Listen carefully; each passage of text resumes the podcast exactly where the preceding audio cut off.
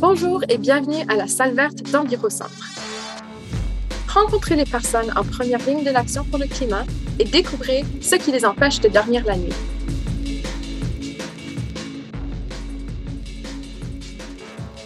Euh, bonjour tout le monde, je m'appelle Mimi et cette semaine, nous sommes rejoints par Patrick Robert Meunier, directeur de Mobio, le centre de gestion de déplacement de l'Outaouais.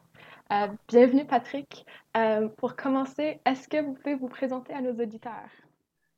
Oui, certainement. Ben, merci beaucoup, euh, Mimi, pour l'invitation. moi, c'est Patrick. je suis directeur général chez Mobio depuis mai dernier. Je viens d'arriver. Mobio, c'est une entreprise d'économie sociale qui a pour mission de, favoriser le développement, la mise en œuvre, la promotion de solutions en matière de mobilité durable. Et moi, je suis un passionné d'environnement et de mobilité durable depuis mon jeune âge, donc euh, ça tombe bien. Euh, avant Mobio, j'étais au cabinet du maire euh, de Gatineau, M. Maxime Penneau-Jobin, puis justement, j'ai travaillé sur les dossiers de transport et d'urbanisme pendant les huit ans où j'étais là. puis là, ben, j'avais le goût de contribuer autrement, puis c'est pourquoi je me suis joint à la belle équipe de Mobio. Super. Euh, donc, chaque épisode, nous, nous, demandons à nos invités euh, de partager un fait environnemental. Donc, euh, qu'est-ce que vous avez pour partager avec nous aujourd'hui? Bien, un fait très intéressant qui est sorti récemment, en fait, juste après mon entrée en poste, c'est intéressant.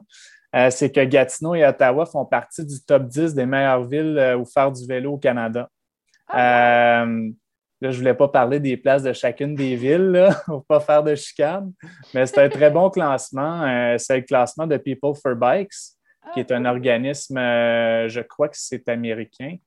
Euh, puis, c'est une très bonne nouvelle. C'est sûr que ça met beaucoup l'accent sur les infrastructures en transport actif récréatif.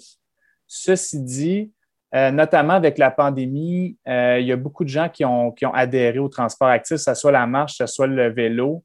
Et on a une belle occasion de transformer euh, le vélo récréatif en vélo utilitaire, donc pour le transport de tous les jours. surtout considérant qu'un autre fait intéressant, j'ai pas le, malheureusement, je n'ai pas le chiffre pour Ottawa, mais à Gatineau, il y a 28% des gens qui sont à moins de 5 km de leur lieu de travail. Donc, ah, ils pourraient très bien faire leur, leur déplacement quotidien à vélo pour se rendre euh, à leur travail. Donc, si on est capable d'encourager un transfert, euh, que ce soit de l'auto ou, tout ça de vers le, vélo, ben, ce serait un, beau gain pour, pour nous. Super intéressant. wow, je savais, moi, j'avais aucune idée. Je ne savais pas que c'était qu'on était une des meilleures villes pour, pour le transport à vélo. Ça ne me surprend pas parce que les, les, les, chemins sont vraiment bons ici. Oui mais, mais c'est cool. Exactement. Puis il y a beaucoup de gens qui le prennent pour le loisir, mais on a quand même des infrastructures très intéressantes pour les déplacements au quotidien. Donc, euh, c'est une belle opportunité. Non, c'est cool. Euh, donc, quel problème climatique vous empêche de dormir la nuit? Bien, évidemment, c'est la situation du transport dans nos villes. Euh, il, y a, un invité euh, précédemment, euh, M. Dawson, qui, mentionnait que le, bon, lui était pour les, c'était pour les bâtiments, mais le transport demeure quand même le secteur qui émet le plus de GS, notamment à Gatineau, là. mais également du côté d'Ottawa aussi, c'est un des, secteurs où il y a, il y a le plus d'émissions de GS. Euh, donc, on a vraiment, c'est une obsession en fait pour moi de, travailler à changer les habitudes de transport parce que vraiment, si on veut y arriver, si on veut faire face à l'urgence climatique, si on veut réduire nos GS, euh, le, changement des habitudes de transport, c'est vraiment au centre de ça.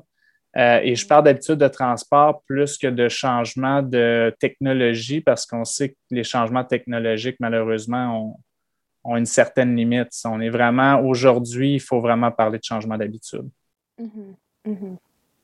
Et euh, donc, quelle serait la solution à ce problème? Ah, je pense que tu as un peu déjà répondu. Oui, j'ai commencé à répondre. ben, c'est ça. Pour, pour, moi, la solution, euh, en fait, il y en a deux. Il faut travailler sur deux fronts. D'abord, investir massivement dans la mobilité durable, que ce soit le transport collectif, les infrastructures, euh, le service, même chose en transport actif, les infrastructures cyclables, les infrastructures piétonnes. Euh, on parle beaucoup de, puis je pense que des deux côtés de la rivière, il y a du travail pour que nos rues soient plus conviviales. Euh, il faut qu'on ait des infrastructures intéressantes pour attirer les gens vers la mobilité durable. Puis l'autre front sur lequel il faut travailler, c'est la sensibilisation, c'est encourager les gens qui le peuvent à opter pour un mode de transport durable. Euh, j'ai mentionné le chiffre de 28% des gens qui travaillent à moins de 5 km de leur lieu de travail. Ça, fait partie des gens à qui on doit parler pour, euh, pour voir comment on peut les encourager à utiliser un autre mode que, par exemple, l'auto euh, pour se rendre soit à leur travail, lieu d'études, pour même pour leur, leurs activités quotidiennes. Donc, c'est clair que pour moi, c'est ça qui, fonctionne. En fait, on l'a vu quand on investit dans l'offre de transport durable et qu'on fait des campagnes de promotion et de sensibilisation. C'est là que les changements s'opèrent. Puis, on l'a vu euh, des deux côtés de la rivière. Il y a eu l'arrivée du train léger à Ottawa, mais il y a également eu des augmentations significatives d'offres de services en transport en commun et en infrastructure cyclable euh, à Gatineau, des deux côtés de la rivière. Et ça a un impact sur l'achalandage, sur, sur le choix des gens au quotidien. Donc, pour moi, ça fait vraiment partie des, euh, des solutions qu'on doit mettre en place pour, pour arriver à faire face à cette situation-là. Oui, absolument. Et, euh, et quelles seraient les barrières? Ben, c'est vraiment nos vieilles façons de concevoir le transport, je pense. On a historiquement, en fait, je dis historiquement, mais disons depuis depuis l'apogée de, la voiture, on a, on a, toujours conçu le transport comme étant euh, il faut plus de routes pour les autos pour réduire la congestion. Alors qu'on sait que la science et l'expérience nous ont montré que c'était en fait c'était l'inverse. Mhm. Euh, plus on augmente l'offre pour les automobiles, plus les gens vont opter pour cette option-là. Donc, on augmente la demande en auto solo, ce qui fait en fait, qui va à contresens de ce qu'on doit mettre en place comme, euh, comme mesure. Donc, ce qu'on voit, ce qui fonctionne, c'est en fait ce qu'on doit changer ou les barrières, c'est vraiment changer les mentalités par rapport à ce qui fonctionne vraiment pour s'attaquer aux problèmes environnementaux et notamment des problèmes comme la congestion, parce que c'est un peu aussi comme ça qu'on va aller chercher l'adhésion des gens, c'est en leur démontrant qu'il y a d'autres façons de faire qui nous permettent d'atteindre nos objectifs à la fois environnementaux, mais de qualité de vie aussi, euh, qui, sont, qui, pour moi, vont de pair pour convaincre les gens d'opérer ces changements-là. Et, donc, je pense encore, tu as, un peu, as un peu déjà répondu, mais comment les gens peuvent-ils aider? Euh... Oui, ben de plusieurs façons, mais moi, je crois beaucoup, en fait, dans l'action collective, davantage que dans l'action individuelle. Oui, c'est vrai qu'on veut encourager les gens à changer leurs habitudes, mais il faut que les gouvernements mettent en place, euh, mettent en place plutôt les, conditions favorables pour que les gens changent leur comportement. On ne peut pas juste blâmer les gens de faire un choix plutôt qu'un autre. Il faut absolument mettre les incitatifs en place euh, parce que si on dit aux gens par exemple, de prendre le transport collectif, mais qu'il n'y a pas de service, ben ça ne fonctionne pas. Il faut qu'on puisse euh, aussi investir et, les gens peuvent aider en, continuant à se mobiliser personnellement pour mettre, mettre la pression sur les décideurs, les élus. Les élus doivent sentir que l'urgence climatique, c'est un enjeu électoral constant, que les gens vont voter en fonction de ça. Euh, mais ils doivent aussi sentir que c'est pas juste des paroles en l'air parce que parler et dire que le transport durable, c'est bien, c'est pas suffisant, évidemment. Il faut qu'il y ait des engagements clairs d'investir et, d'aller plus loin là-dedans. Euh, il y a une expression québécoise qui dit que les bottines doivent suivre les babines, qui est, l'équivalent anglais, you have to put your money where your mouth is. Ben, c'est ça. Il faut qu'on investisse dans des grands projets comme le train léger du côté d'Ottawa, mais également comme le tramway du côté de Gatineau.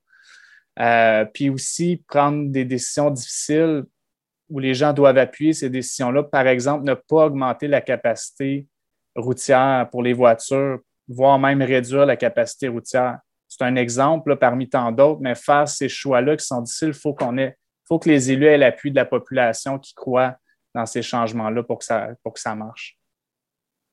Et, donc, notre, notre dernière question, euh, selon toi, quel est le bon avenir? Euh, ben, je pense que c'est un avenir où la voiture n'est plus la reine. Euh, c'est un avenir où le covoiturage, le transport collectif, le vélo, la marche sont, vraiment les options de transport privilégiées. Si on arrive à faire ça, on va avoir un avenir où on aura réussi de façon massive à réduire nos, émissions de GES. Euh, peut-être même qu'on peut aspirer à ralentir, voire même stopper les changements climatiques qui frappent notre planète. Puis pour moi, le transport fait partie. Je sais qu'il y a d'autres secteurs, on, parlait des bâtiments aussi, qui est également un enjeu important sur auquel il faut s'attarder, mais le transport, on a une capacité d'agir et d'avoir des résultats assez rapidement. Euh, on le sait, dans les prochaines années, euh, le transport va être vraiment le secteur sur lequel on va avoir, on peut, on peut espérer effectuer les plus grands changements. Donc, euh, c'est pour ça que pour moi, le bon avenir, c'est vraiment un avenir où les changements, où les, habitudes de transport vont être changées et vont être plus durables. C'est tout pour la salle verte de cette semaine. Merci de vous joindre à nous pour plonger au cœur de l'action climatique. Vous pouvez en apprendre plus sur notre travail et vous inscrire à notre bulletin d'information à envirocentre.ca. Suivez-nous sur votre application de balado préférée ou abonnez-vous sur YouTube. À la prochaine!